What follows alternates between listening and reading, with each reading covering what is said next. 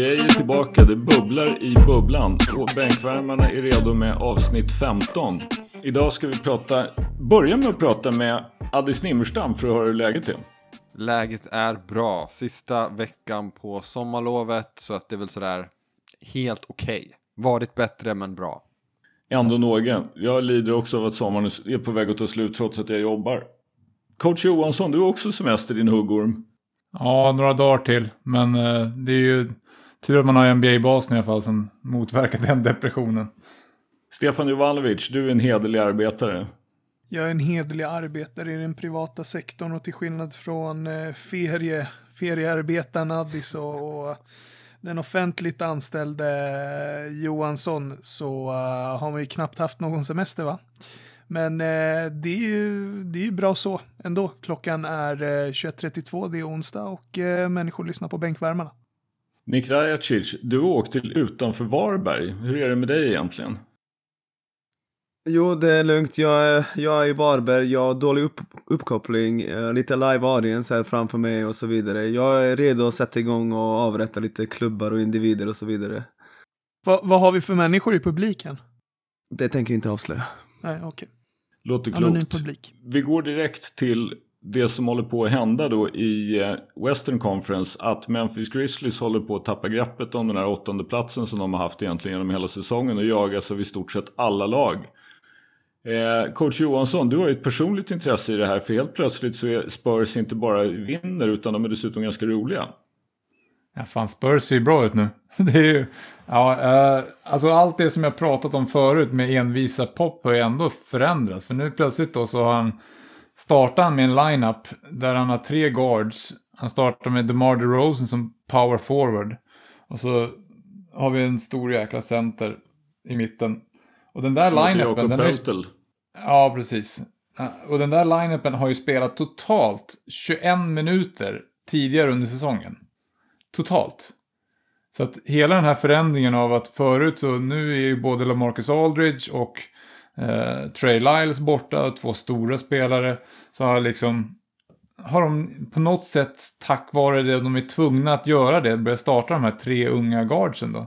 Och det har varit fantastiskt roligt.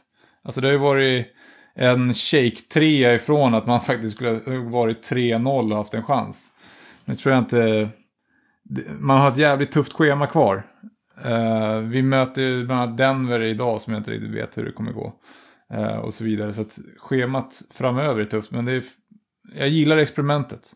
Jag gillar det Min jag ser. Min känsla är ju att alla har ett tufft schema, alltså på pappret ett tufft schema i alla fall, förutom New Orleans som på pappret har ett lätt schema.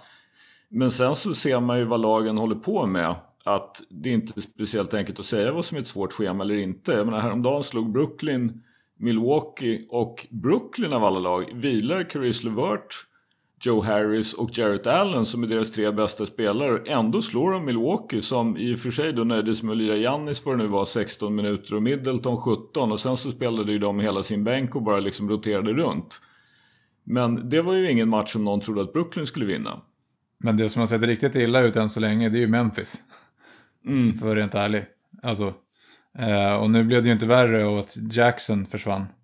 Precis, Jaron Jackson Jr slet av en menisk. Ja måste försvinna, han måste bort därifrån. Jag är ledsen men det där laget är ju skräp. De har ju Anthony Tolliver i rotationen. Fy fan vad dåliga de är. Och nu är Jaron Jackson borta så nu förlitar man sig på att Grayson Allen ska komma in och spela tunga minuter. Åh oh, fy fan vad jobbigt. Uh, de är skräp. Det var ju roligast under den här matchen när jag hela tiden i DM skickade till Nick skickade Dylan Brooks! Utropstecken. Dylan Brooks! Utropstecken. Hur kan Dylan Brooks få skjuta 20 skott per match? Det är ju helt sanslöst. Han är ju, han är ju legit. Oh. Oh, alla i hela världen. Alla i hela världen vet att DeMar Rosen gör en pumpfake där. Alla. Mm. Ja, ja. Det är, ja. Alltså låt honom skjuta i värsta fall. Alltså... Ja, grejen är ju faktiskt att ganska många vet att Alex Lindqvist gör en pumpfake också. Lika fullt går de på den. Eller han är ju i och för sig en skottfint, men ändå. Det är... Ja, jag är tacksam för Dylan Brooks. Kass. Nick, vad säger du? Nej men det är ju det att jag tycker synd om Ja, han måste ju göra lite för mycket och ta lite för många skott och det är inte riktigt hans game. De är ju hemskt dåliga, Dylan Brooks är kass, alla de är kassa. Jag tror inte att de kan bygga ett bra lag runt honom. Jag ser det nu. Jag, det är ändå imponerande, de har vunnit 30 matcher under grundserien faktiskt. Men nu när Jeremy Jackson är borta så är det ett glorifierat G-League-lag. Uh, Anthony Tolliver och hans lik är där ute på golvet och det är ju hemskt att se och ja, jag är inte alls uh, jag var väldigt hoppfull, jag ville betta här om inte förra avsnittet men uh, jag lägger undan de här pengarna istället. Och så vi vinner liksom 200 lemon pepper wings bara på att Precis, du drar det är redan klart. bet. Ja men gött. Bra. Jag är inte riktigt säker på att jag håller med om att, att Memphis totalt sett är skräp. De är ju inte redo att vinna någonting nu. Men å andra sidan så är Ja Rookie, så ska man vara helt ärlig så är han, han är inte heller redo att vinna någonting nu. Så är det ju. Och de har ändå är Jackson. Jr, de har Brandon Clark. Eh, jag tycker, jag håller med om att Dylan Brooks ska väl inte skjuta 20 skott per match. Men så dålig är han faktiskt inte. Nej, och han eh, höll ju tillbaka matchen efter också. Han verkade ju ha förstått lite. Eh, men en, men en del av hans spel är ju den här aggressiviteten. Det är på gott och ont. Eh, så jag är inte jätteförvånad att han drog iväg så många skott heller. Men... Alltså, är det ett slu- alltså, om ett lag vill nå slutspel och vi är här och pratar om Dylan Brooks och gråter när Jaron Jackson är skadad.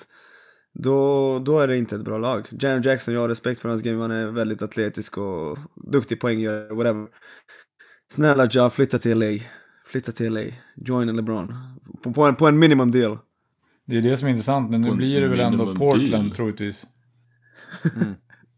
Ja, på tal om Portland, de ser ju superintressanta ut, för om det är något de har saknat, det nämnde jag också i förra avsnittet, om det är något de har saknat, så är det ju Collins och Nurkic, och Nurkic eh, verkar ju ha blivit en helt annan eh, spelare och, och, och människa efter den där skadan.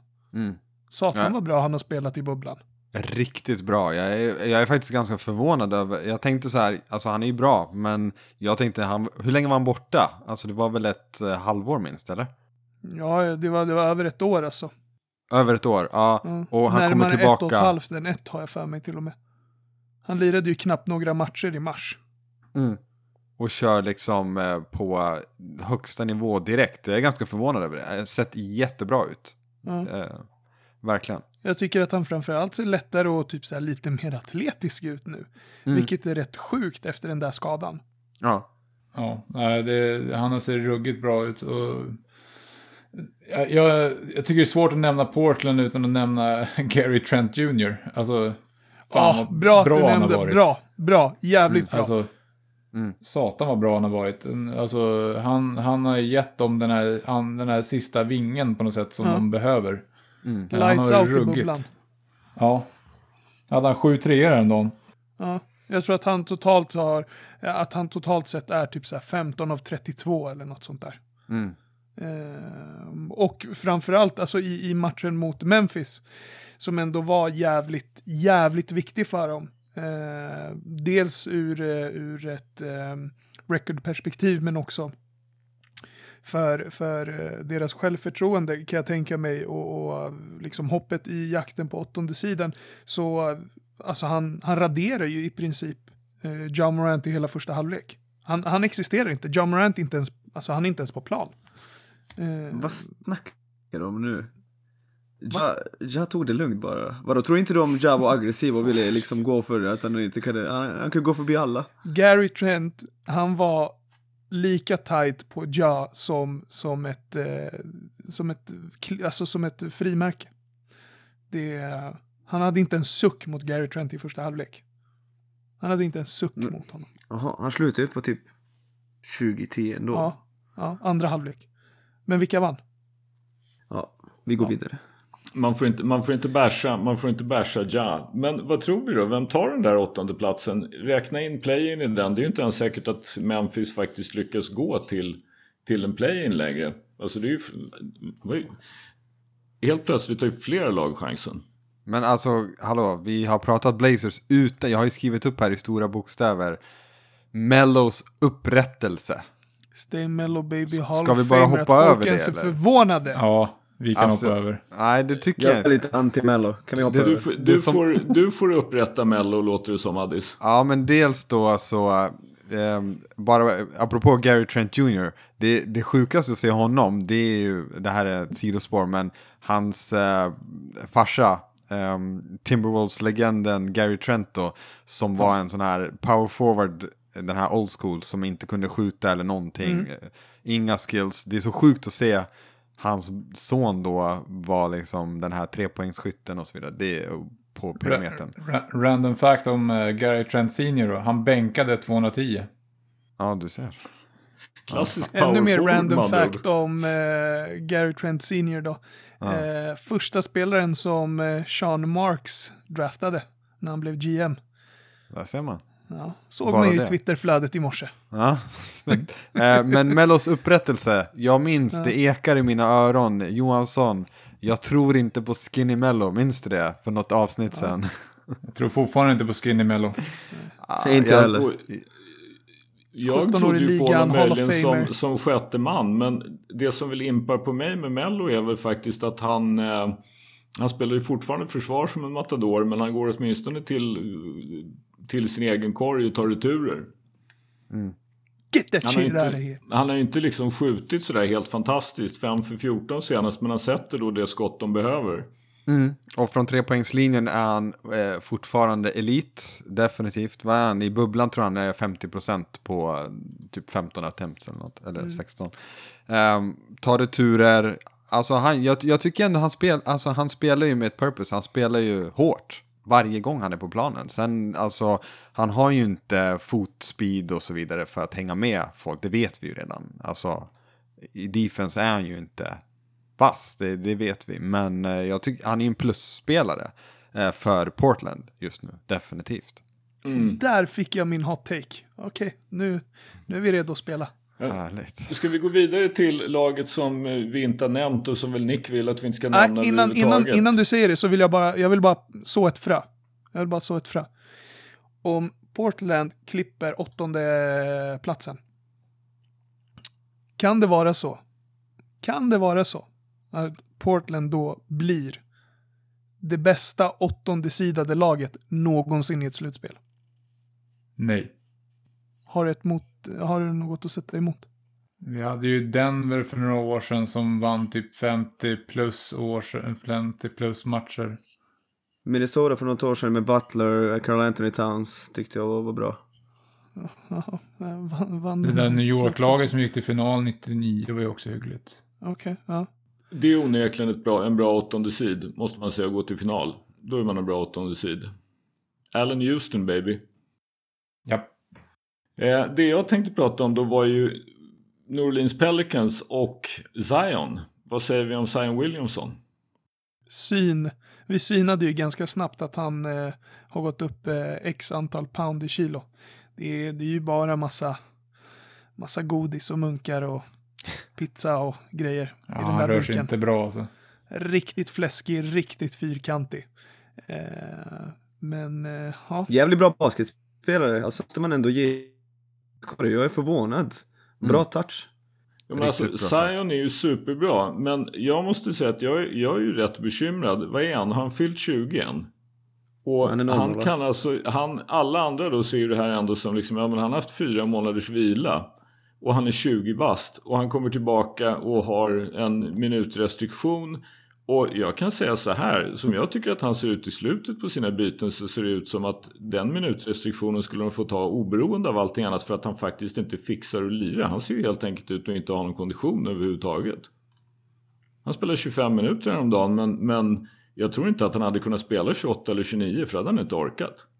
och det är väl någonstans det, alltså här, som, som man ser ju vissa tendenser i, eh, i det han gör nu. Det, det är många som har skött träningen även under den här, nu, nu är pandemin i sig ett ganska sällsynt fenomen, men det är många som har skött träningen, han kommer tillbaka och uh, han ser ut som dom och han, för de som vet vad, det är för något. Uh, alltså det, han, han är fyrkantig och fläskig och uh, ser snarare ut som att han typ kämpar för ett kontrakt i G-League än någonting annat, rent fysiskt. Jag, jag måste säga där, jag, jag ställer mig nästan över på min Knicks-sida nu. För det, jag, det där laget kommer inte bli bra. Alltså man, man behöver en äldre rutinerad stjärna. Alltså man behöver, Minnesota är ju samma sak. Man har unga stjärnor, de fattar ju till slut inte. Det handlar mer om att de ska göra poäng och se flashiga ut än fan New Orleans, de spelar inte försvar. De springer inte hem, de skiter i det, de bryr sig inte. Inte ens Brandon Ingram gör det. Nej, men ingen av de här unga stjärnorna bryr sig. Det är bara så här, de vill bara se hur många stats och hur mycket poäng de slänger framåt. Och även om de försöker omringa med veteraner som JJ Reddick och så vidare. Du behöver en stjärna. Minnesota behövde Jimmy Butler. Du behöver en rutinerad stjärna som ändå kan leda vägen för unga spelare. Det kommer inte funka annars. Mm. Tack Johansson för att du har gått över till uh, den ljusa sidan. Uh, jag är där tror nu. Vi, Jag- tror vi, jag- tror jag vi sagt- att Zion Williamson kan bli den stjärnan då? Ja, förlåt Nick. Nej men uh, vad heter det, alltså New Orleans, det fanns en anledning till att Lakers år efter år förlorade så många matcher. Deras core med Ingram och Kuzma och Ball, det funkar ju inte. Det är inte, de är inga vinnare. Och sen eh, när de tradades till eh, New Orleans så sa många, inte alla, många sa bland annat Adrian Wojnarowski, åh vilken trade. Åh herregud, åh, det här kommer bli jättebra. De, de är ju framtidslag men precis som Johansson säger, kan de vinna? Jag menar, okej, de har ju massa följare på Instagram. Och okej, Brandon Ingram, han, är- han har faktiskt utvecklats och blivit en riktigt bra emot en spelare. Men kan de vinna i längden? Jag tror verkligen inte det. Och de här veteranerna, JJ Redick 36 och Favors, han har ut och gått upp i vikt hur mycket som helst och hans bästa dagar har ju gått. Så ja, jag är fortfarande skeptisk. Jag tror inte på dem i längden. Nej, jag, jag känner likadant. Jag tror inte heller på dem i längden. Och eh, det, det ni säger är helt rätt. Eh, de behöver någon som kan ställa krav på de här. Eh, jag tänker på även Brandon Ingram. Jag vet att alltså, hans år har ju varit jättebra eh, i jämförelse med vad han tidigare producerat. Men när jag ser honom spela nu, det är ju för mycket hero ball i honom. Eh, de här långa tvåorna han tar eh, efter typ två, tre crossovers. Jag vet, vad sysslar han med? Jag, alltså jag köper inte honom heller. Jag vet att Nick, du är ju hög på Ingram eller tycker att han är, ja, jag vet inte, men jag, jag Bättre än Ben. Simmons. Ja, precis. Ja, Ja. det, det är han definitivt. Det behöver vi inte ens diskutera. jag vet inte, jag, jag tycker att han ser inte så bra ut heller, helt ärligt. Ja, har du sett Ben Simmons? Ja. Alltså om jag var New Orleans så skulle jag göra så här. Jag skulle bänka Lonzo Ball, starta med eh, Holiday och JJ Reddick och lita på den lite mer rutinerade backcourten i alla fall. För de, de sliter i alla fall. Och istället för att liksom Lonzos enda fördel, enda han är duktig på nu, det är att slänga alley från halvplan. Och hur många sådana får du per match? Ja, de, frisk Zion kanske får du några, men jag, jag, jag håller med. Inte en fet favors. Ja, vi avslutar det där med West tycker Det, låter som, det känns som en vettig slutpunkt. Även om vi kanske egentligen borde nämna att Phoenix chockar ju lite grann. Måste man väl ändå säga. än så länge, va? Obesegrade än så länge. Tre vinster och är ju också, åtminstone i teorin, med och, och hugger om det här åttonde, nionde platsen i, i, i play-in. Slog ju Clippers häromdagen till exempel och ett Clippers som faktiskt till skillnad då från Bucks mot Brooklyn spelade ju Paul George och Kawhi typ plus 35. Här spelade det inte men, men det var ju ingen match som Clippers gav upp om man säger så. Lou Williams var tillbaka. ja, det var imponerande. Men men, det, det är, de kan vi återkomma till. Det kommer nya poddar. East. Nick, börjar du om vad du tycker om vad som händer i East just nu. Kan jag ta och snacka lite om Miami-skit? Är det okej?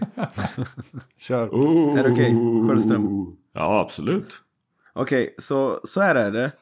Ni vet i Matrix-rullen, klassisk scen, Morpheus har ju blåa pillret och röda pillret.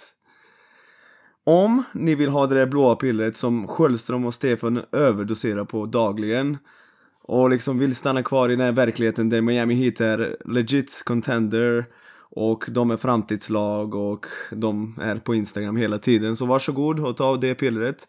Vill ni ha det röda pillret så är det väldigt viktigt att lyssna noggrant nu. Miami hit. Miami skit förlåt, kommer aldrig någonsin vinna en titel. De är inte ett framtidslag. Jag sa det här i ett avsnitt för eh, några veckor sedan och det ångrar jag. Jag säger massa dumma saker men det där är faktiskt det dummaste jag sagt hittills. När jag sa att de är redo om två år. Jag kollade på deras roster idag.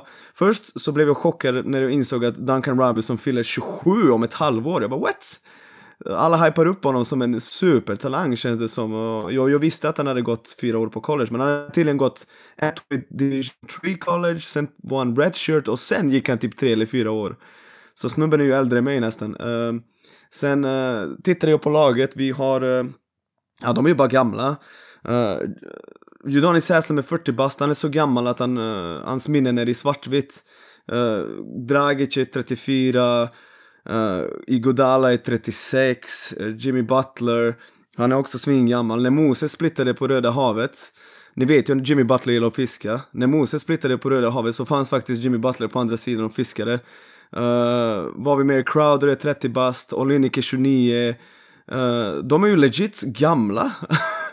alltså deras, uh, deras framtid ligger ju i Tyler Hero och Nunn och vad heter han? Bam Adebayo, vad det sa han hette. Uh, I alla fall, jag tror inte på dem alls. Jag förstår inte den hypen. Jag stör mig på dem jättemycket bara för att Sköldström och Stefan älskar dem. Och, och uh, de uh, kommer inte vinna i år och de kommer inte vinna nästa år och de kommer inte vinna året efter. De kommer aldrig någonsin vinna titel för de är inte bra nog för att göra det. Du kan inte vinna en titel med Bam och Jimmy Butler som dina bästa spelare. Tack för mig. Ja, Stefan, säga... varsågod. Ja. Börja du. det här känns som en liten eh, wrestlingmatch, du vet, när, de, eh, när motståndaren då, som i det här fallet är Nick, blir knockad och så går man över till sidlinjen och high-fivar eh, sin lagkamrat och springer han in och armbågar honom ännu mer och sen så tappar han. Men ja, gamla, jag vill säga rutinerade, eh, för det är ju det jag har sagt hela tiden. Rutinen finns, vanan finns. Eh, så här, jag ska egentligen bara säga en sak. Miami Heat, om vi kollar på så här, Bucks, Raptors, Celtics och Pacers. Det är ju de lagen i East tillsammans med Miami då som man eh, ja, men någonstans, någonstans tycker är intressanta i slutspelet. Rätta mig om jag har fel. Mot de här lagen så är Miami Heat Ja, men kan ni gissa vad de har för record mot de här lagen? De har mött eh, topp 4 i East, eh, eller ja, topp 5 då eftersom Pacers är efter hit.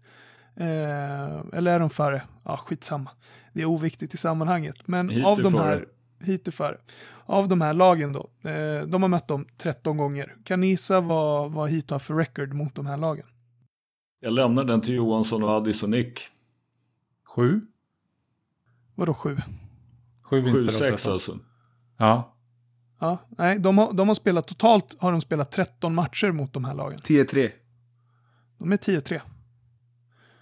Vet ni eh, inbördes då? Eh, om de har winning eller losing record mot, eh, mot de här respektive lagen. De har ju winning record.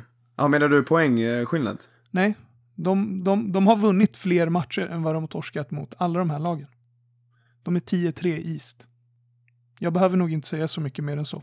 Deras försvar, och det här var ju du inne på lite grann i gruppchatten Johansson, eh, där du mm. nämnde Spolstra och eh, nu har jag tappat bort hans namn. Nick Nurse. Nick Nurse, just det. Nick Nurse, coach of the year, Nick Nurse. Eh, hur skickliga de är på att eh, anpassa sina respektive försvar efter eh, laget de möter under matchens gång. uppenbarligen så har Spolstra varit jävligt bra på det här i och med att Heat har vunnit fler matcher än vad de har torskat mot precis alla potentiella kandidater i slutspelet som är av någon form av vikt. Och eh, det var allt för mig. Jag vill bara säga att eh, jag, jag säger inte att de är dåliga, de, de är sjukt bra coacher, Spolstra är faktiskt gud. Och de är ett okej okay lag, de kommer bara inte vinna titeln, de kommer inte ens komma nära. Jag tror de vinner en eller, eller två slutspelsronder så det är bara att uh, ta det blåa pillret. Stefan, du valde din, din väg. Johansson, nu kommer du in och backar upp mig. Av de här, uh, av de här tre torskarna så var ju den senaste mot Toronto, som de lika gärna hade kunnat vinna. Det krävdes 36 de lever poäng. På hemmaplan, de lever på hemmaplansfördel. Det krävdes, det krävdes 36 poäng. Det finns Fred ingen hemmaplan, hemmaplansfördel i bubblan. Fred Van Vliet. Du menar att det Krävdes. var på grund av att de inte har hemmaplan som de vann med så lite mot Celtics trots att de inte hade Jimmy Butler? Som sagt, de, Ditt finallag Nick. där- de vinner. Ditt finallag, jag Nick. det, jag... What? Nej, sluta. Du hade ju dem i final häromdagen när du tyckte det var lite för tråkigt att ta Bucks. Då tog du ju Celtics. Jaha, men, menar du Toronto? Nej, du sa Celtics förra avsnittet. Ja, ja, men varför inte? Varför inte? Johansson, varsågod. Alltså så här, jag, jag, jag, jag är väl någonstans där mitt emellan. Jag tycker att Miami är det tredje bästa laget i East. Det är där jag har dem. Alltså, jag lyssnade på en podd idag med Zach Lowe och det är ju så här. Många tycker ju att Miami har ett bra försvar, men någonstans så var det så här att de rankar ju egentligen i mitten någonstans. Eh, rent krasst. För att egentligen så är det så att det finns många där som inte har riktigt defensiv styrka. Men alltså jag gillar Miami. Det är, men jag ser inte dem som... Jag ser inte dem förbi Bucks och Raptors. Inte en chans. Det gör jag inte. Nej, inte jag heller. Jag har en till grej som jag vill trolla fram ur eh, min eh, lilla hatt här. Din Miami-hatt. Min Miami-hatt. Mm. Någon onödig avancerad stat. Kör. Ja. Eh, egentligen så är det, ja men vi, vi kör en grej så har jag en bonusgrej sen. Vet ni eh, mot eh, vilket lag eh, vår eh, käre Giannis Antetokounmpo har haft svårast mot? Det Vet, gick vi igenom det? förra veckan. Ja men eh, vi, vi, vi kan ta upp det igen för jag har ju, jag har ju statistik här. Miami Heat baby. Ja. Vet ni vem som har spelat bäst försvar på uh, Giannis Antetokounmpo under hela, eller all, de gångerna som den här personen har mött Giannis Antetokounmpo? Bam Adebayo. Tack. Svårare än så är det Eh, inte. Bonusgrejen då? Bo- bonusgrejen då? Miami Heat skjuter eh, 38,2 procent från tre. Vet ni vad det betyder? De skjuter Bäst i alltså högst av, vad sa du? Högst procent av alla i NBA. Ja, Från tre. Precis. Ja, jag ville bara ha det sagt liksom. Det, det är ett lag som eh, slaktar sin egna conference. Det är ett lag som spelar bäst försvar på eh, en person som eh, med stor sannolikhet kommer att bli MVP. Eh, och det är det laget som skjuter bäst från tre. Kelly Olynyk är, eh, eller Kelly Olynyk i bubblan är faktiskt en riktig sak. Eh, ja, Han har räddat det. er. Ja, Det här, det här är ju faktiskt det som är intressant. Det hörde du också då eftersom du lyssnade på Zach Lowe. Jag hade inte tänkt på att de låg så pass bra till. Men när Miami har startat då med Nunn, Robinson och Butler och Bam och Meyers Leonard så per 100 possessions så är de plus 13. Det tyckte tydligen Spostra och coachstaben inte var tillräckligt bra. Så nu i senaste matchen, trots att de då saknar Jimmy Butler så är Meyers Leonard inte ens ombytt. Och de ger helt plötsligt Kelly Olynyk rätt gott om minuter. Vilket ju tyder på att de ser en potential att göra någonting som är bättre och vågar så att säga omedelbart shake things up. Och har fått en grym utdelning. Häromdagen så gjorde ju Olynyk 20 i sista korten. Mot Boston så har han flesta sist i laget. Plus att han dessutom faktiskt klarar att spela försvar bättre än vi har sett honom göra någonsin. Så Jag, jag påstår Heat-båten- absolut inte att Miami vinner en titel, men när du säger att de är chanslösa i framtiden Nick, så tror jag inte riktigt att du har gjort din läxa på, på Hoops Hype och sett vad de har för kontrakt och vilka som går ut och vilka som är options och sådär inför nästa år och vad de har för möjligheter. Men eh, de är ganska goda kan man väl konstatera. Old as dirt. Old Alltså, as det- dirt. det- det är Men sällan Nick gör sin av läxa. all, all, Nick, av alla de här som du nämner som du tycker är old as dirt. Dragic kontrakt går ut. Iguodala har sedan ett år kvar, sen är det team option på sista året. Solomon Hills kontrakt går ut. Meyers Jag har inte nämnt Solomon Hill. Nej men jag gör det för, Ja. för, för att tala om för hur flexibla de är med sin salary cap. Och eftersom Solomon Hill tjänar 13 miljoner så är det intressant. Meyers Leonard tjänar 11, hans kontrakt går ut. Jay Crowders kontrakt går ut, han tjänar nästan 8. Jag antar att du förstår vad det här, vad det här betyder. Det betyder att de har salary cap. Ja. Udonis Haslem Plus att Miami är en free agent destination av ett antal olika orsaker. Inte minst att de inte har någon state tax. Det vill säga att varje dollar du tjänar i Miami är värd mer än den i nästan alla andra stater. Mm. Jag föreslår att vi lämnar det här med Miami. Det är nästan faktiskt att jag börjar bli trött på att sitta här och leka Dikembe mot Tombo mot Nick varenda gång vi ska säga någonting om Miami. Får, får, Addis. får, jag bara, får jag bara säga en sista grej? En sista Ja, grej. sen vill jag också Ja, säga. Jesus Christ. Ja. Kendrick Nunn och Duncan Robinson kommer att tjäna totalt sett 3,2 miljoner nästa säsong. Och det är Ja, ändå det- två bidragande spelare. Det är bra. Det är bra jobb av dem, men... Derrick Jones kontrakt går också ut. Ville bara ha det sagt. Ja men alltså. Ja. Det är därför jag alltid väljer dem på, uh, på uh, 2K när jag kör uh, GM-mode. Alltid i- Miami brorsan. Sen hämtar vi alltid in Giannis på, som free agent. Alltid. Ja, det kommer de inte göra på riktigt. Och jag vill bara tillägga, alltså, ja, det är fint att de har spelat bra mot bra motstånd i regular season. Men vi vet att det brukar inte vara den bästa indikatorn på vad som kommer hända i slutspelet. Eh, därför tror jag att det, jag tror att det är helt irrelevant. Vänta, vänta, har vänta, vänta, vänta, vänta, vänta. Förlåt, alltså verkligen, förlåt för att jag avbryter nu, men var det inte Ja. du som för något sätt sa, eller för något avsnitt sen eh, sa att regular season är bra sample? Ja, för att se Ja. hur personer har snittat och så vidare. Men inte så här, ja men Golden. State torskar tre mot OKC och därför kommer de torska i eh, playoffs. Det, det Så vadå, om, om... Fast det, Låt Addis avsluta Ja, det här nu, då. Stefan. Ja, ja, men dels det, alltså det det är inte, det finns jättemånga exempel på när det där inte spelar någon roll överhuvudtaget. Och sen, ja, det är fint att de har en massa halvunga på bra kontrakt, men, och att de här, många äldre, deras kontrakt går ut. Men eh, det är en 31-årig Jimmy Butler som har, vad är det, tre år kvar efter det här. Eh, och han är 31 år och vi vet att med Tibbs år så är han, vad är han, 35 eller någonting nu. Um, han har bra studs i dojan den här säsongen i alla fall. Ja, men det lär han inte ha om två år kan jag säga i alla fall. Men Vem fan har bra studs i dojan när man är 32 och om man inte heter LeBron James? Ja, men det är väl relevant kanske för deras framtida utsikter tänker jag. När man har en kille som tjänar uppemot eh, nästan 40 miljoner per år. Eh, det kommer där att påverka. Ju, det där kommer ju tradas bort sen efter, efter Ja, 2021. Jag är inte såld på dem, jag sa det förra gången, jag säger det igen. De Yes, saknar Addis. spets. De saknar spets. Eh, det är ett veteranlag som vinner många eh, grundseriematcher. Eh, och det är bra, och de är bra, men de kommer inte ha någonting att sätta emot både Toronto och Bucks. Jaro! Så är det. Bara för att Addis säger det så betyder det inte att det är sant, Nick.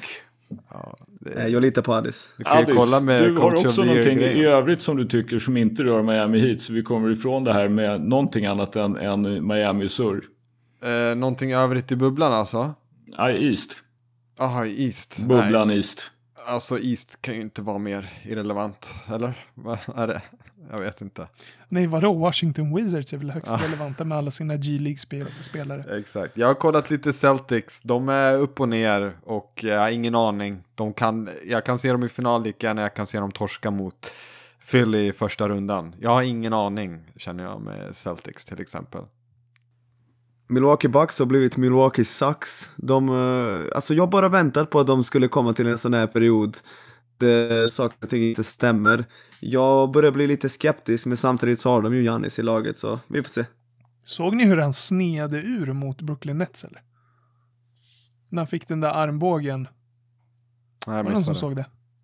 Ja, han tog det personligt. Han tog det personal. personligt och sen så håller domaren om honom och kollar på honom och han bara tittar ner på domaren och bara I will fuck him up. Jag har aldrig sett eh, Giannis eh, sådär sned förut.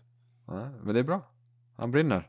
Men alltså det här Milwaukee sucks. Jag, alltså, ja, Milwaukee sucks. Men å andra sidan så i den här matchen så måste man ju ändå säga, alltså mot Nets som de torskar.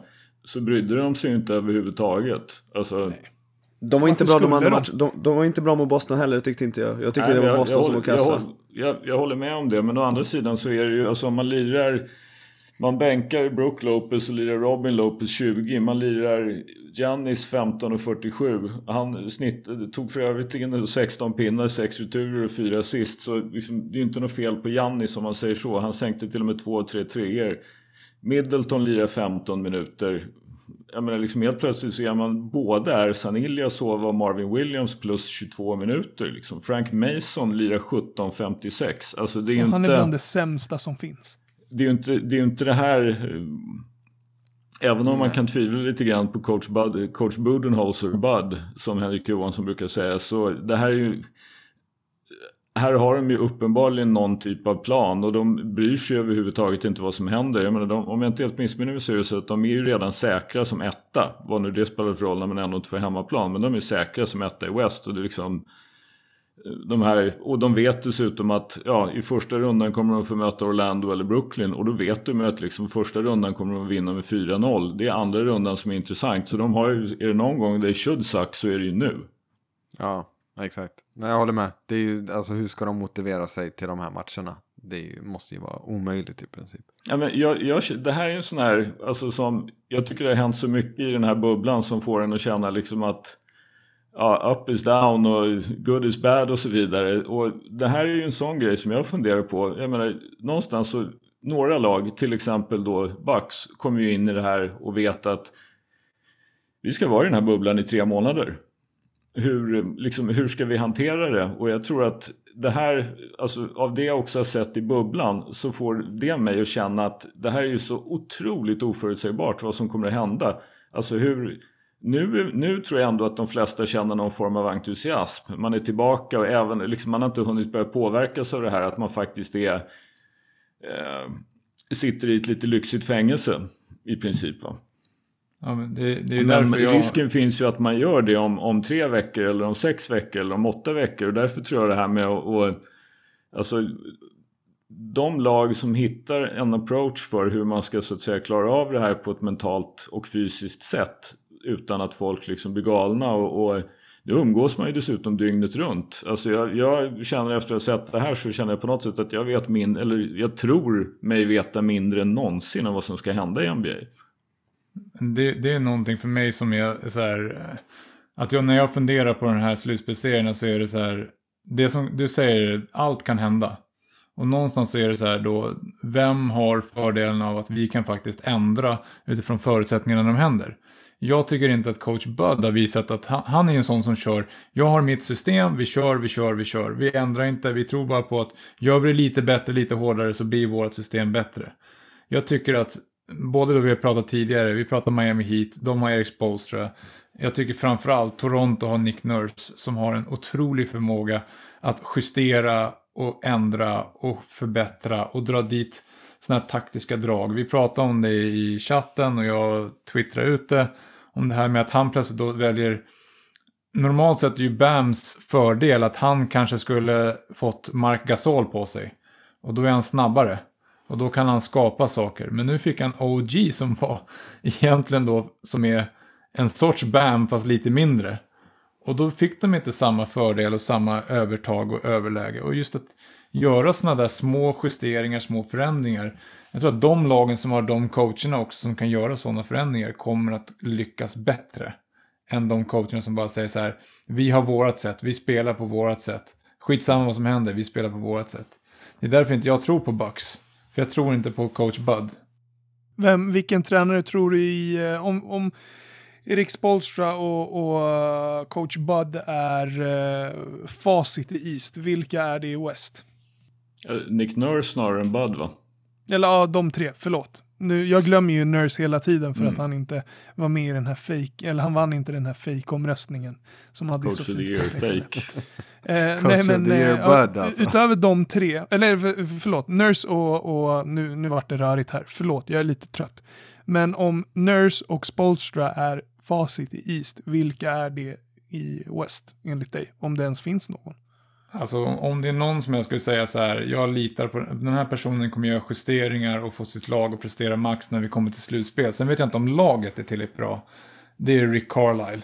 Alltså jag gillar honom så skarpt och han kan oftast mixa och matcha med zoner och skapa, eh, skapa ganska mycket oreda för, för andra lag. Det är bara att titta på när Dallas vann, hur mycket de gjorde mot LeBron och Miami då.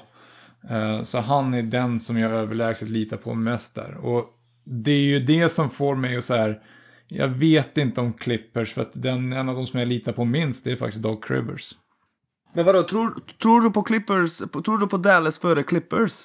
Eller menar nej, du bara nej, coach nej, nej, nej, nej, nej, Jag menar bara coach Okej, okej, okej. Alltså det är ju, alltså hade, hade Carlisle coachat Clippers då hade jag sagt Clippers är klara. De skulle vinna, för då han hade kunnat hantera det där och gjort justeringar längs vägen. Jag är inte riktigt lika säker på att eh, Doc Rivers kan göra det. Men samtidigt så kanske han möter Frank Vogel som inte heller riktigt är säker på. Hade, hade Carlisle haft någon av de lagen så hade jag sagt att de skulle vunnit titeln. Fast alltså, ja, men Doc Rivers är ju, jag tycker han är lite underskattad. Alltså, vad, vad är anledningen till att du känner att han inte går att lita på? Hans slutspelsfacit är ju bra. Ja, när han hade bra assistance i Boston, vad har han gjort i Clippers? Men, Vad har han gjort i Clippers som är bra? Alltså alla hans lag har ju chokat. Fast han har Nej, bra förra lag. året gjorde de jättebra ifrån sig, Sköldström. Ja, ett, ett underpresterande lag, absolut. Då hade han underpresterande lag som visste att de slöt upp runt liksom Lou Williams som superstjärna på något sätt. Men alltså tittar du på när Clippers, alltså Clippers hade ändå en bra stomme. Och var ett av de absolut bästa lagen i West. Och att de aldrig nådde en conference finals med den stommen, det är inte bra. men de var ju aldrig friska heller. Alltså det är ju lite orättvist. Känns det Ja. som att de alltid åkte på någon menisk här och något knä där och så varje år. Jag, vet inte, jag, tycker, Så- han, jag tycker Doc Rivers är rätt bra eh, tränare faktiskt. Eh, Jag skulle säga så här, och det kanske gör dig glad Addis. Jag tycker att anledningen till att Boston, hans record med Boston var så bra, det var ju KG. Jo, jo, alltså jag, jag vet, det, så är det ju också. Men eh, han är, alltså, han är ju väldigt duktig med att hantera sina lag. Alltså få dem att sluta upp kring sig och... ju Absolut. så- Alla älskar ju Doc i princip. Alla som har Ja, haft men honom. jag pratar om X's and O's, förändra en match, anpassa sig i en match, göra justeringar. Alltså att han är en players coach och alla tycker om honom, absolut. Det, Har det inte- har jag, säger jag ingenting emot. Har vi inte Billy Donovan där som en eh, liten bubblare? Det spelar ingen roll, det är ju CP3 som styr det där laget tänker jag. Hans lag är också underpresterat i slutspel egentligen. Jo, men jag tänker just den här enskilda säsongen. Ja, just i år ja. Men det är ju återigen då som jag, jag tycker Doc Rivers gjorde ett jättebra år förra året. Och det är samma sak som Pops bästa coachår. Det var ju det året när de faktiskt var ganska kassa eh, för några år sedan. Och lyckades ändå ta sig in med, utan Kawhi in i slutspelet. Eh, så oftast är det så här, de är ju duktiga på att få ihop folk och kämpa för. Men ska det bli att du vinner hela skiten, då måste du även kunna göra eh, taktiska justeringar. Jag måste apropå det med Rick Carlisle säga att eh, jag är förvånad över att all tillgänglig statistik visar att eh, Dallas har varit ruskigt, ruskigt dåliga när, match, när täta matcher ska avgöras i slutet i år. Alltså de är typ det bästa laget offensivt sett i ligan sett över hela säsongen. Men om du tar vad det nu är, sista fem minuterna i matcher som är där det inte skiljer mer än fem poäng, då är deras offens helt plötsligt 29. Det är ju också, jag menar, alltså coacher och, och unga lag. Alltså egentligen är det så, vi pratar ju om, alltså Doncic, även om han har varit eh, clutch i stora ögonblick i Europa. Och så är det ju så, det är unga stjärnor. Både eh, Doncic och Porzingis är ju unga. Och de kommer ju lära sig. Så jag tror också, det är ju också den biten. anybody would love to play up under. I'm just happy I'm here. Thank you, Sweden, for having me. M17. Nick, du har lite grejer att eh, säga om SBL, Svenska Basketligan, vad som händer där. Ja, lite spelare har signats här och där och då blir det lite liv. Kul, äntligen. Borås har uh, signats Avery Woodson som ersättare för Marcus Stiles som nu lämnar, vill uh, till någon bättre liga. Istället för Zach Cuthbertson kommer Jeremy Harris in från eh, uh, Ungern där han snittade 6 poäng per match. Uh, vi har Travin Parks i Södertälje som gjorde ett jätteår i, på Cypern för två år sedan. Förra året vet jag inte vad han gjorde. Det är mycket budget, budgetsigningar det här som ni märker. I Jämtland så har man signat Eugene Harris som spelade tre matcher förra året. Spelade i Norrköping när de vann guld 2018. Och Zach Lewis som spelade typ fem matcher i Bulgarien. Återigen, det är väldigt många budgetvärvningar. Uh, Andreas Persson förlängde med Borås och Umeå har signat någon random spanjor i San Bor- Boris Balibre-anda. Um, men uh, ja, det börjar hända lite grejer och det är spännande. Något som jag faktiskt har lagt märke till är att allt fler människor tittar på highlights och bestämmer sig om en spelare är bra eller inte. Och vi har snackat om det här i gruppen och uh, jag vill bara säga Hubbe är en av dem. Hubbe som har varit där på podden. Jag älskar Hubbe, det vet ni, men uh, det går inte riktigt att titta på highlights och säga ja oh, men vet du vad, uh, han ser jättebra ut, jag tror han kommer göra stor succé. Uh, hade man bara tittat på highlights hade man trott att Marin Mornar som spelade i Borås 2017 är typ världens bästa basketspelare. Men uh, det är mycket som spelar in när man värvas. Det är ett lotteri och det vet Johan som bäst kanske. Du kan berätta om det lite mer sen, Henrik, om eh, det där när man värvar en spelare, att det är liksom att man måste passa in personlighetsmässigt, att man måste passa in i spelidén, att man måste kanske vara nöjd men inte vara liksom ett A-alternativ att man eh, liksom måste spela försvar för Borås och Jämtland exempelvis, då värvar inte spelare som bara ska ha statistik utan de vill vinna titlar. Och ja, det är mycket som händer där. Och det, så finns det en annan grej jag vill ta upp. Det där med Jämtland, jag är helt med på, på det där Jämtland-tåget och att de är stor favorit nästa säsong. Uh, det är de.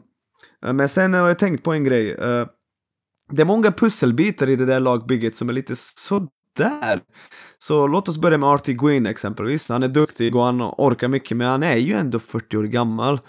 Uh, vi går vidare till Terrion Dawson som var jättebra på försäsongen förra året, men sen fick han den där brutala skadan och nu kommer han tillbaka lite, alltså det tar ju tid att bli hel igen och få tillbaka självförtroendet. Sen har också lite nj, Eugene Harris, 34 år gammal, spelade tre matcher förra året. Nj, Zach Lewis, Eh, fem matcher i Bulgarien förra året, snittade typ fem poäng per match. Nej, alltså...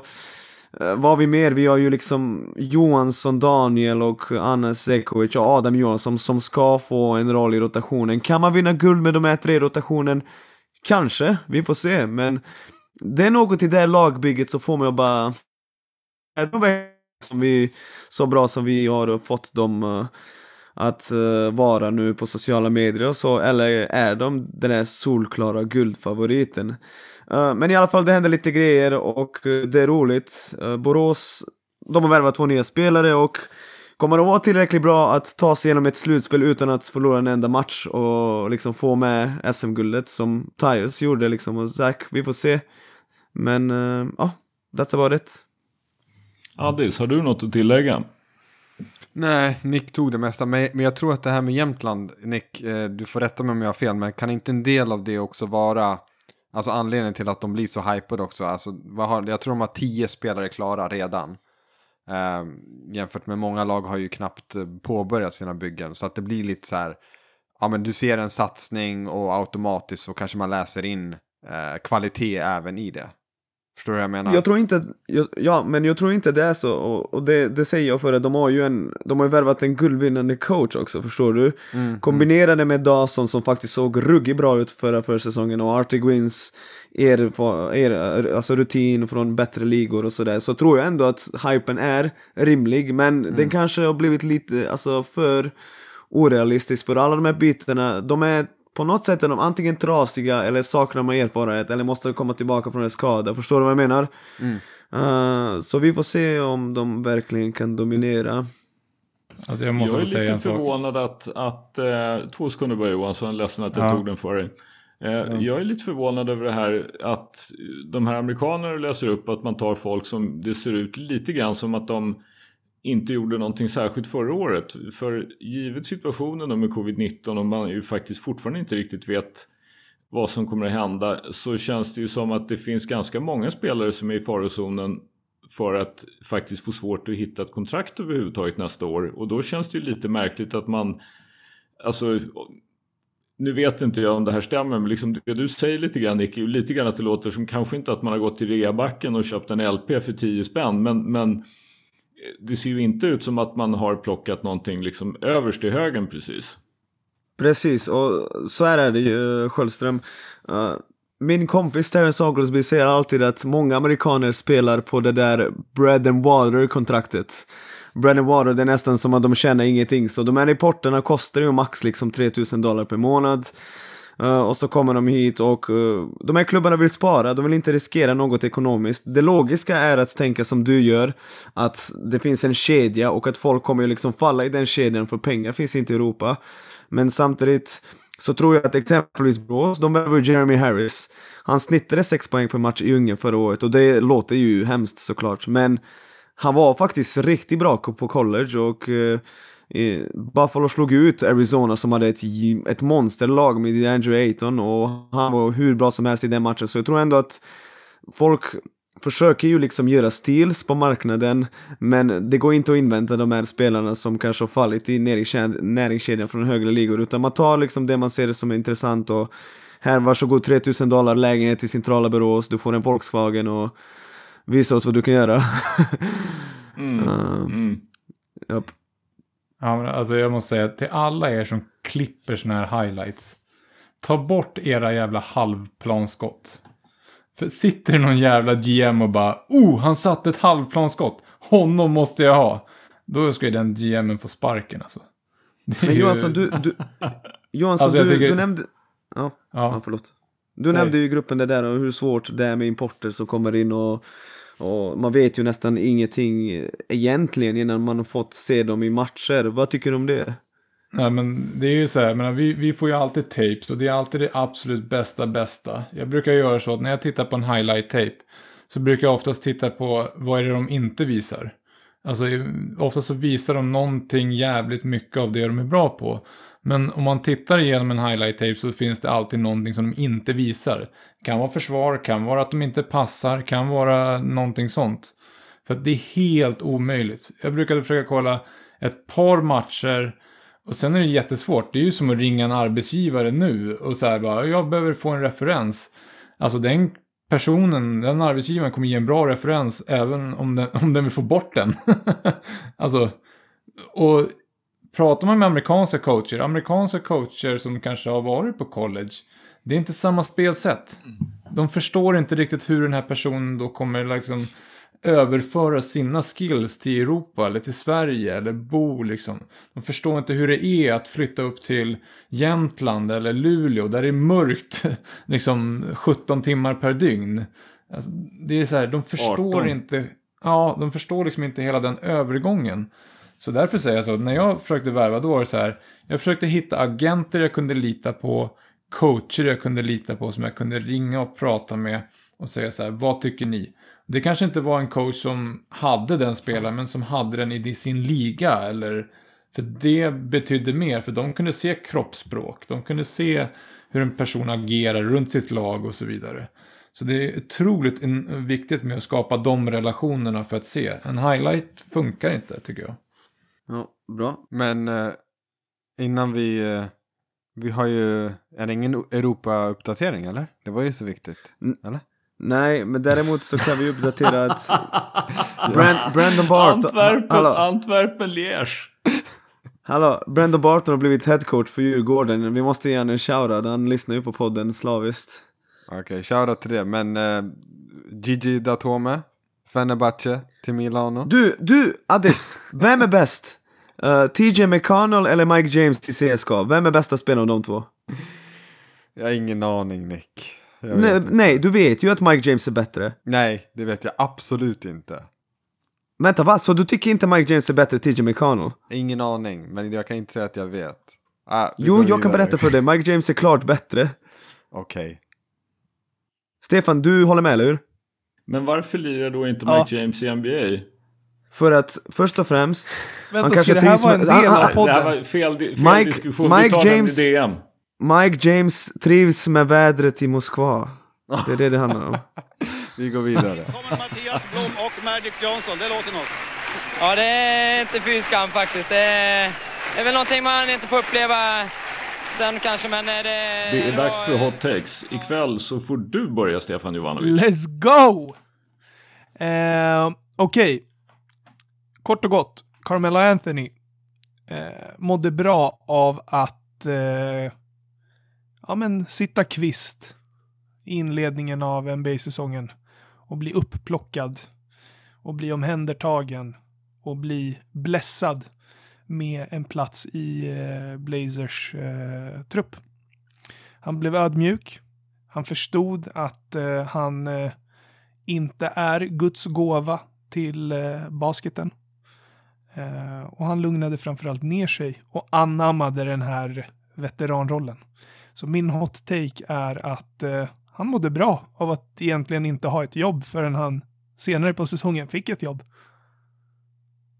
Och det är därför han presterar så otroligt Bra bra, take. nu. Ja. Mm. Bra take. Jag tycker det är bra. Jag, jag, jag är så trött på de här som någon lägger upp hela tiden om att, att nu så ska han prata med Houstons ledning. om att Den var ju lite de rolig. Den var rolig. Men han var ju kass i Houston och han blev ju Ja, ja. kickad ur ligan av en anledning. Men Ja, ja, herregud. Han var ju kass i OKC, han var kass i Rockets. Så det är inte så konstigt, men han behövde nog det där för att reflektera och liksom förstå någonstans att han inte är det här första, han är inte det andra alternativet, han är antagligen inte det tredje och definitivt inte det fjärde, men ja, femte, sjätte, sjunde alternativet, han, där, där, där kan han vara. Och Mm. det är ändå år 17. Eh, han är ju lite äldre än vad LeBron James är. Och eh, det känns skönt att han har accepterat sitt öde som en bidragande veteran än någonting annat. För det är Mm. det som gör att vi tycker om honom extra mycket. Carmelo Anthony, vår gubbe. Så är det. Och eh, jag kan säga, jag, jag tror i alla fall att om Lakers visste att han hade det här att ge så tror jag att han hade spelat i Lakers i år. Det är mycket möjligt att det hade varit så. Mm. Jag tror många lag hade plockat upp honom faktiskt. Ja. Mm. ja. För han känns ju mer, eh, mer liksom harmonisk och, och det kanske är någon form av revanschlusta, det vet jag ju inte. Men det, det är någonting med, med veteranen Carmelo Anthony kontra eh, egotrippade, lite för gamla, lite för dåliga Carmelo Anthony. Han skjuter ju trepoängare, alltså jag vet att han ofta vägrade typ, konstigt nog. Mm. Och settlade för liksom, jump- liksom med halvdistans Exakt. från posten. Exakt. Nu står han där och skjuter när han är öppen och han har ju bra skott så det är Mm. lite konstigt att han inte gjorde det innan och vägrade.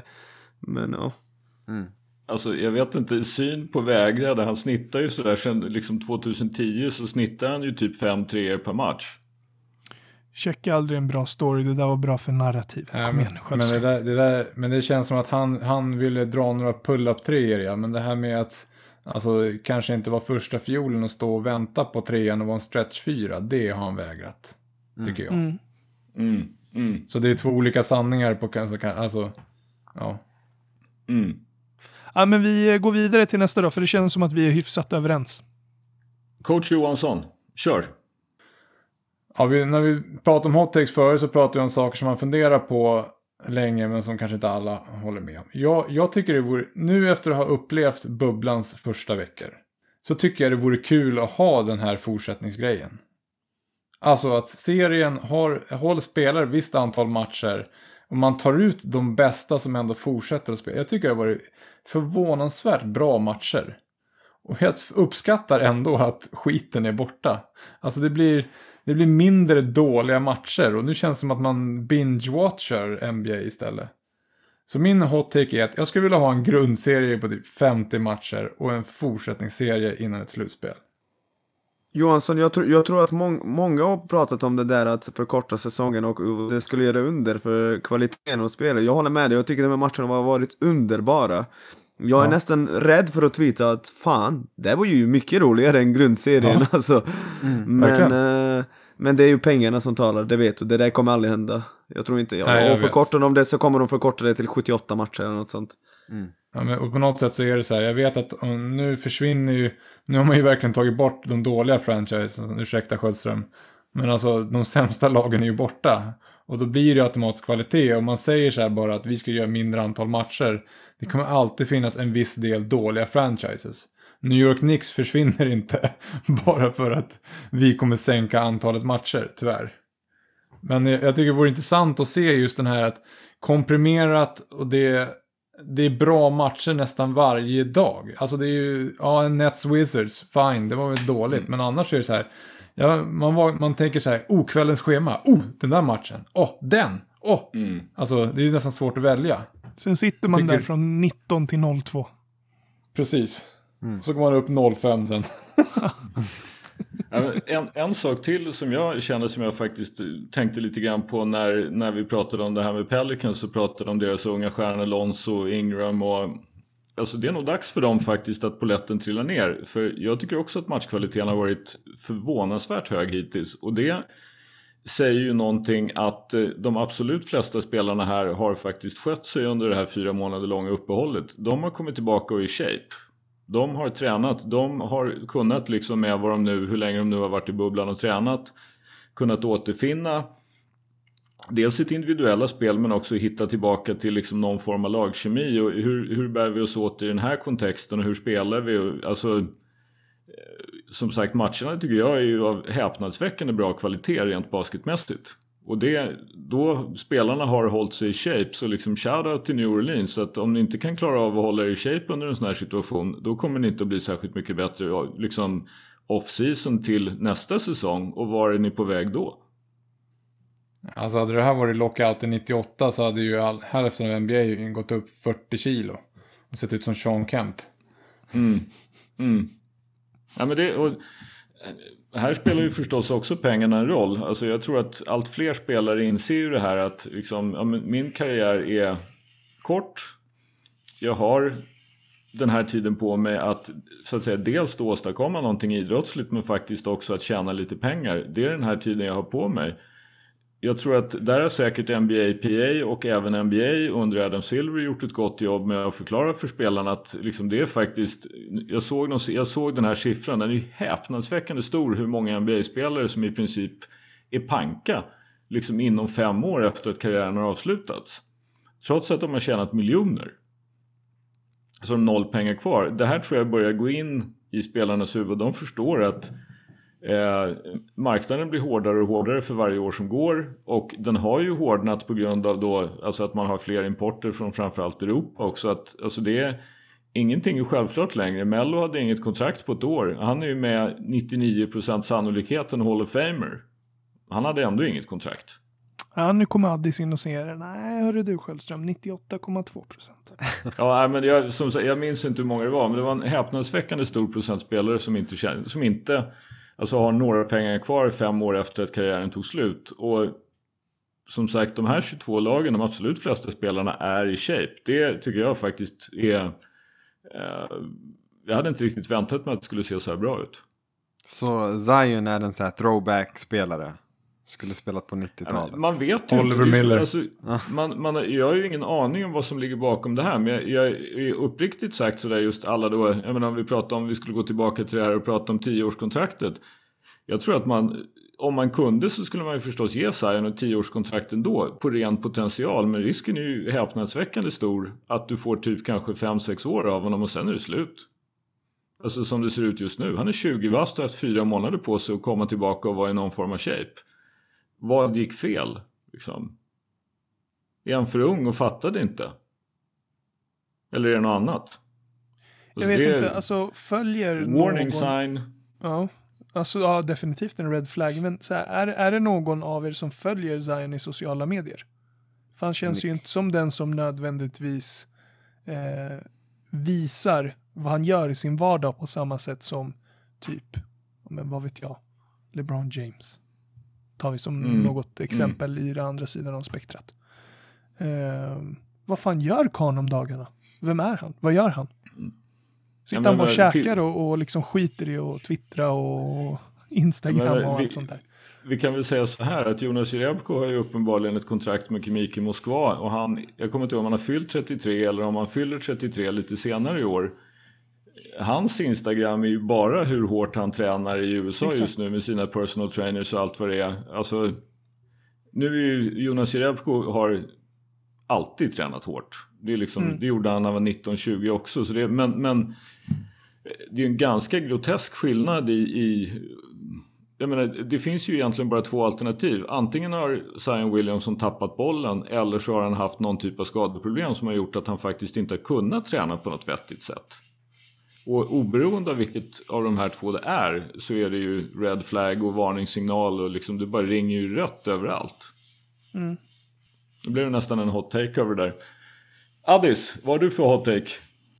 Uh, min hot take, den är faktiskt att, och jag, jag, tror att jag kommer få på fingrarna av Stefan, jag har sett att du har twittrat om det här fast i ett annat sammanhang.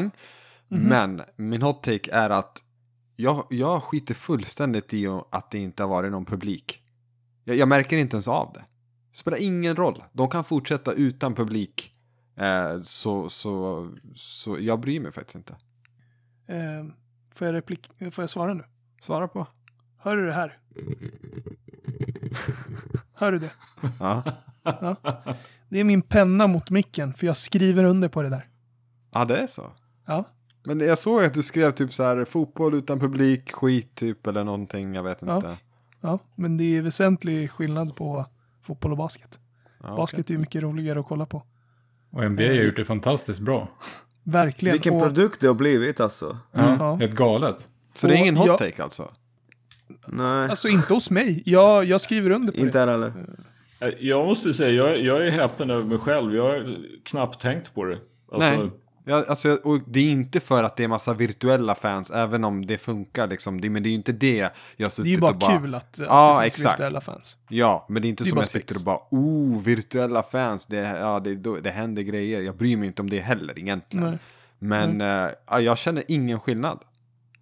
Det är kanske lite det klimatet eh, den amerikanska kommersiella sportbusinessen går åt på sikt. För uppenbarligen så, så har de ju ganska stora problem med covid-19 på andra sidan pölen. Och jag tänker att i och med att publik inte kan gå på matcher, antagligen sett till, till problemen och spridningarna där borta så kommer de kanske inte kunna det eh, fram till Så länge 2021, om ens då. Liksom. Mm. Så då kanske NBA har börjat titta på alternativa intäkter. Och jag vet att man kan köpa en sån där courtside, digital courtside biljett och sådär och så vet jag inte vad exakt det är som följer med men man kanske bara börjar producera ännu mer content. Eh, man kanske kan köpa en eh, kamera eh, på en viss stol istället för en viss peng. Mm. Och så kanske man säljer den platsen till 10 pers istället för en plats. Fast till ett lite billigare pris, men på sikt så kanske det blir en, en större intäkt. Eh, och amerikanerna har ju uppenbarligen varit bra på att hitta intäktskällor till, till skillnad från många andra eh, länder. Så eh, jag tänker lite så här, just när det kommer till NBA och publik. Det spelar kanske inte så jävla stor roll alltså. Nej. Men i fotboll så är det ju fan allt, för det är skittråkigt att sitta och kolla på AIK Kalmar, tomma läktare. Så Ja, tjongas det bara jag, från jag backlinje måste till säga backlinje. ännu en anledning för shoutout till spelarna. Att man liksom tänker det här att publiken ska motivera dem, ska vara hit eller dit. Alltså, de spelar ju hårt. Alltså, man Mm. hör ju det här hur... Alltså det kan sitta då så att säga motståndarbänken sitter och säger någonting och så... Ja, no way that three is going in eller något sånt där. Och så går den i nät och så är det ju liksom, då springer de givetvis förbi bänken och spänner ögonen i det. Alltså de, helt uppenbart är det ju många spelare i alla fall som inte har något direkt, alltså för dem är själva matchen som sådan är adrenalin nog. De behöver inte en publik för eh, och, och så att säga spela som om det vore personligt. Nej, men är inte det där kanske då en, lite av en bluff det där med att det skulle behövas publik för att tagga igång, tänker jag. Och tror nog att det beror mycket på också vilken, eh, alltså vilket lag, vilken klubb, vilken förening vi pratar om, vilken sport i vilket land. Mm. Eh, Nu pratar vi om NBA.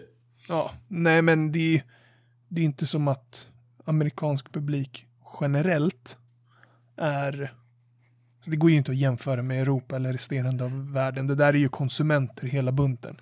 Sen så ibland så åker man till Chesapeake Arena och så är det högt och så eh, när, när Golden State lirade i, eh, i eh, Oakland så var det också högt och bullrigt och alla skrek och hit och dit. Men alltså generellt sett så tror jag fan inte att publiken har det eller har den inverkan på spelarna som det kanske har i resten av världen. Nej, och sen bara en, en sista spaning bara. Tänk om Mm. eh, alltså post-corona blir liksom, eh, den här eh, typ att man ser lite som biobesök eh, har minskat och kommer fortsätta minska. Publik bara blir någonting som vi kanske inte kommer dra oss till naturligt lika mycket. Ja, men det är det jag menar know. med alternativa eh, Ja, vad heter det, mm, intäkter. exakt. Mm. Eh, Ja. Fler kanske bara tänker så här, ja men fan varför ska jag lägga ner typ 50 lax på, på säsongsbiljetter eller hur mycket de nu än kostar. Det kan vi ju fråga Hubbe Ja. eh, vad säsongsbiljetter kostar. Men så här, vad, vad, vad tillför det? Jag kan ju lika gärna sitta hemma och kolla. Ja, lika exakt. bra, lika skönt. Ja. Kan nätverka någon annanstans. Ja. Ah, ja, det var en iskall hot take då. Eller hade våra vänner i Luleå sagt i alla fall. Den var kall. Jag fryser. Nick, då är det dags att du eldar igång igen. Så går jag sist. Jag har en dubbel hot take. En hot take är att Ni ska be om ursäkt till mig för att ni försvarade Ben Simmons. Och den andra hot-taken är att uh, han kommer, de kommer trada bort honom. Jag tror att det där experimentet med han som vet inför, inför så var alla inne på sociala medier. Åh, Ben Simmons ska spela fyra, det kommer gå jättebra! Och så började uh, oh shit, det funkar inte alls.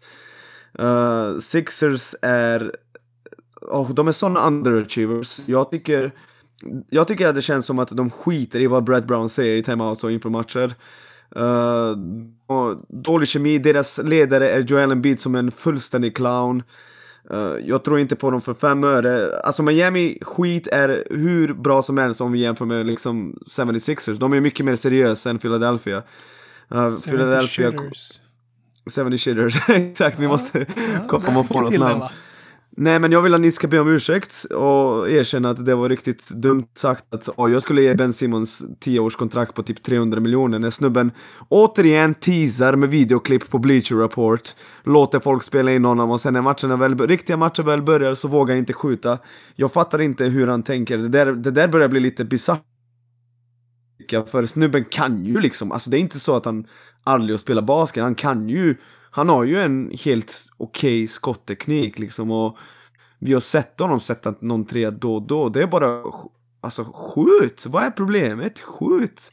Och sen det där, jag gillade ändå att Stefan hoppade av 76ers-tåget efter en period. det var en period, en bid och Shake Milton började bråka och han skrev på Twitter ah, nu hoppar jag av, hejdå! Sålde av eh, aktierna illa kvickt. Du... Sen så avgjorde ja. Shake Milton och då köpte vi aktier var... igen till ett lite Så du har köpt deras aktier igen? Ja, bara, Shake, bara Shake Milton-aktien. Jaha, ja. okej, okay. ja men jag den tycker är, att den är, de... där. den är där. Jag har ju för sig aldrig sålt av Shake Milton-aktien heller. Eh, Okej, okay, jag kan säga så här. Där. Om du tror att jag på två matcher i bubblan efter en fyra månaders layoff tänker be om ursäkt för att jag tycker att Ben Simmons är bättre än ben, eh, Brandon Ingram så har du blivit ännu galnare av att åka till Varberg än vad du är vanligtvis hemma i Borås. Han är ju utanför Varberg. Utanför Varberg. Ja, utanför Vad Träslövs läge. Träslövs läge. Träslövs läge, är det det du säger? Träslövs läge, ja.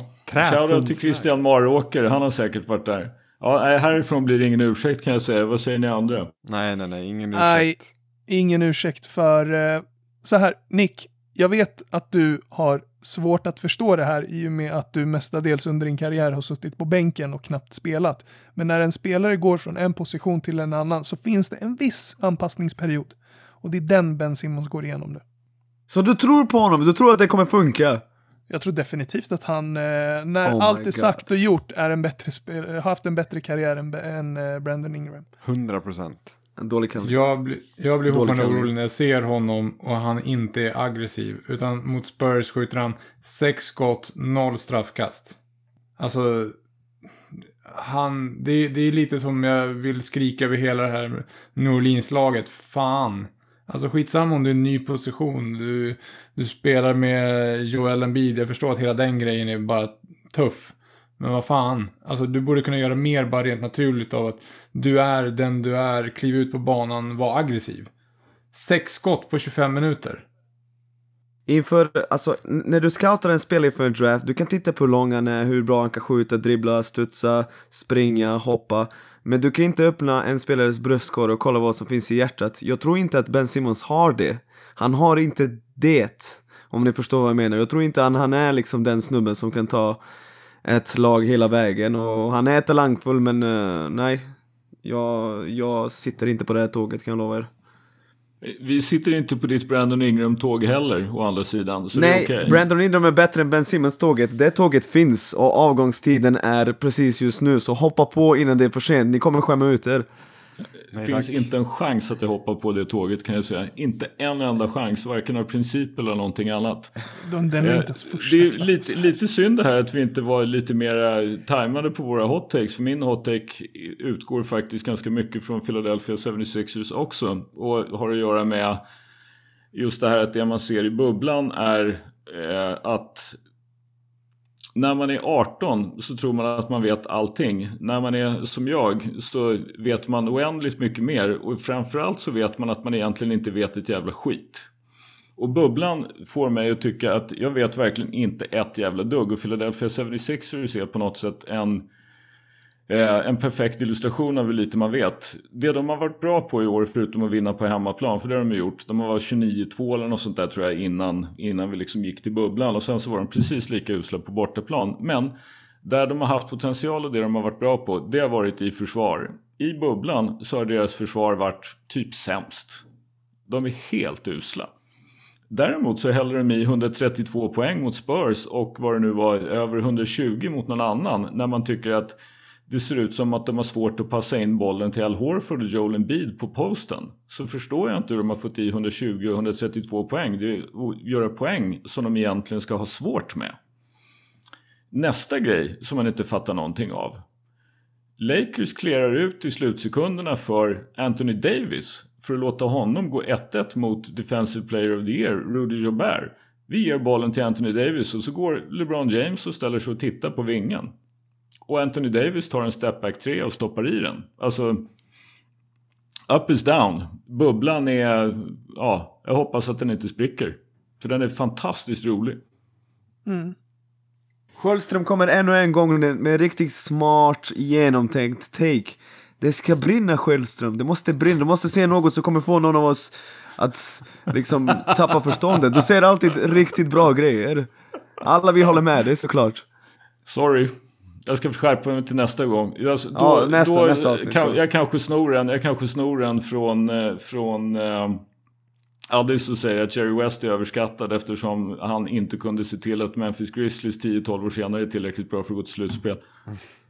Sköldström, vem är bäst? LeBron James eller, eller TJ Warren i bubblan? Ja, alltså hittills är det ju faktiskt TJ Warren. Det är ju helt, det är helt sjukt. Alltså 53 Hot take. poäng Där har vi en hot och take. 34 nästa. Alltså jag menar, om vi, om vi nu ska vara sådana. Sen å andra sidan eh, är ju faktiskt nästa grej att det är ju nästa grej som också upp och ner. LeBron har varit bättre i försvar än vad han har varit i anfall. I bubblan. Det har ju inte hänt på fem år, sju år, åtta år. 7, 2013. 35 Ja. år. Ja. Ja, nej, ja, men alltså förut har han faktiskt kunnat vara egentligen, när han har velat har han kunnat vara lika bra i försvar som i anfall. Men han har kanske inte alltid visat det. Alltså nästa grej. Houston Rockets tycker man, och framförallt James Harden, skulle, kan ju inte spela försvar på en julgran. Sen när matchen kokar ner mot Milwaukee Bucks, då sätter man James Harden en mot en och försvarar på Giannis och han låser ner honom. Det är sjukt hur man Alltså kan sätta allvarligt, folk i en bubbla och så spelar Vad försvar. händer? Men, men Harden har ju, det här med det här, Harden har ju alltid varit en bra postförsvarare. För att han är liten, han är ju, han är ju stort arsle. Stubbig.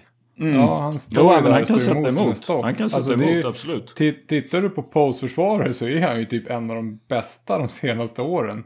För han har fått vänja sig vid att folk byter och ska posta upp honom. Men, och, och sen är det ofta så här att då, är det typ Rudy Gobert som försöker posta upp honom. Och Rudy slänger ner plankan och inte kan fånga bollen. Och, ja.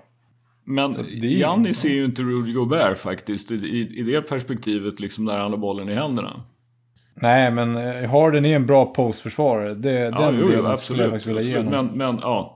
Så det du menar är att de, det, snart, alltså till slutspelet så kommer de att skicka ut PJ Tucker på golvet. Ja. Up is down. Ja. Ja, Ja. bra. Ja, vi Ska säger vi det. avrunda? Jag, jag, jag, jag, skulle vilja, jag skulle vilja avsluta med en sak. Jag skulle vilja ge en, en riktig skitmacka till Addis. För den här, grabbar, grabbar. Ni vet att det inte är coach of the year. Vet ni det? Fyra dagar senare. Vet ni det? Det är typ sju personer som röstar. Håll käften. Håll käften.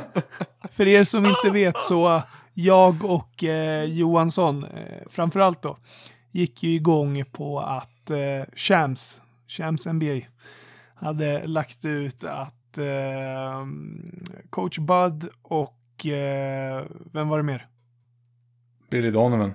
Billy fick Donovan fler röster än Nick Nurse. i coach of the year. eh, det var givetvis något helt annat, så du kan ju kanske förklara för alla oinvigda Addis vad det var det egentligen handlade om. Snälla Addis, nu kan du göra det. Ja, men det var ju alltså coaching-associationen, alltså deras, vad är det, fack typ eller någonting. Ja, tränarnas fackförbund. Ja, exakt. Där de, de själva röstade på vilka de ansåg var årets tränare. Helt Ja. irrelevant. Ja, Så fyra dagar senare, då glider Addis in i DM och bara, grabbar. eh, ni vet att det där är skit. Fan, kompis. Addis, du får en räkmacka av mig för att du fällde dem så snyggt bakifrån. När de Ja, men jag att de var kände så här-. Folk var ju så upprörda att jag bara, jag låter dem bara vara uppe, jag orkar liksom inte. Nu kommer det fram att det var min mening. Nu! nu ja. är det så du gör med eh, dina studenter på skolan också? exakt, jag Jag låter, låter, dem, vara. Det här, eh, det här läser de. Så läser de inte Alla som, alla som Ja. följer NBA i bubblan kommer att förstå den här. Då är det alltså så att Stefan och coach Johansson, de lämnar dagens sändning i förra, ja, typ shorts och t-shirt. Medan Addis går ut i coachkostym, slips, skräddarskydd.